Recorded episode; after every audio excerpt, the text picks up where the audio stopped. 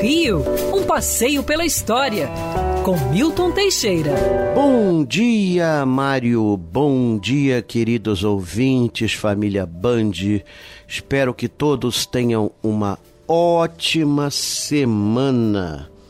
Ontem foi um dia muito importante na história é, do Brasil. Exatamente no dia 3 de outubro de 1930, há 91 anos atrás, começava a Revolução de Getúlio Vargas.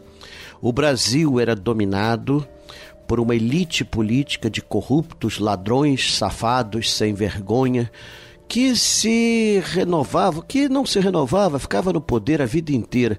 Ainda bem que isso é um passado remoto. Com isso ficava de fora boa parte do Brasil. Só quem era de Minas Gerais e São Paulo era eleito presidente. A, eleição de 1930 foi fraudada, venceu o estado de São Paulo com o candidato Júlio Prestes, mas ninguém queria ele. Com o assassinato de João Pessoa, vice, candidato a vice-presidente da República pela chapa de Getúlio Vargas, houve uma indignação nacional e Getúlio começou a 3 de outubro, na madrugada de 3 de outubro, a Revolução de 30. Tomaram rapidamente o, o Rio Grande do Sul, Paraná, Santa Catarina, chegando à fronteira de São Paulo. Outros estados também se rebelaram. A 24 de outubro cai o presidente Washington Luiz. A 3 de novembro, Getúlio Vargas toma posse. Começava então o Brasil moderno. Getúlio Vargas, diga-se o que disser, modernizou o país, criando a justiça eleitoral, o voto direto e secreto, permitindo uma maior veracidade das urnas, coisa que inexistia desde então. E 3 de outubro passou a ser a data de eleição dos presidentes da República do Brasil até hoje. Até hoje, até hoje. Então, até hoje são realizados, por exemplo, é, Vargas foi eleito em 1950 com 49% dos votos. Para o período de cinco anos, só ficou quatro porque ele morreu, ele suicidou-se em 1954.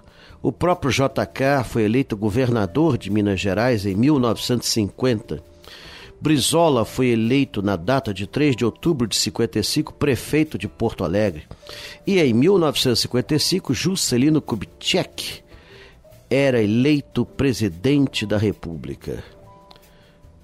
É, agora, o mais exótico foi o rinoceronte cacareco, vindo da África, foi para o Zoológico de São Paulo e é eleito governador, prefeito de São Paulo com 100 mil votos em 1959. Chegou a merecer marchinha de carnaval.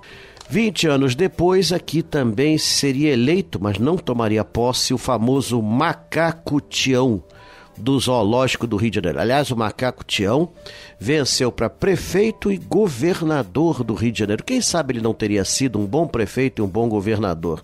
Pelo menos não ia roubar. Com certeza. Carlos Lacerda é eleito nessa data governador do estado da Guanabara, em 1960, e em 1960, Jânio Quadros é eleito presidente da República com 48% dos votos. E o Congresso elege Arthur da Costa e Silva presidente pela ditadura militar.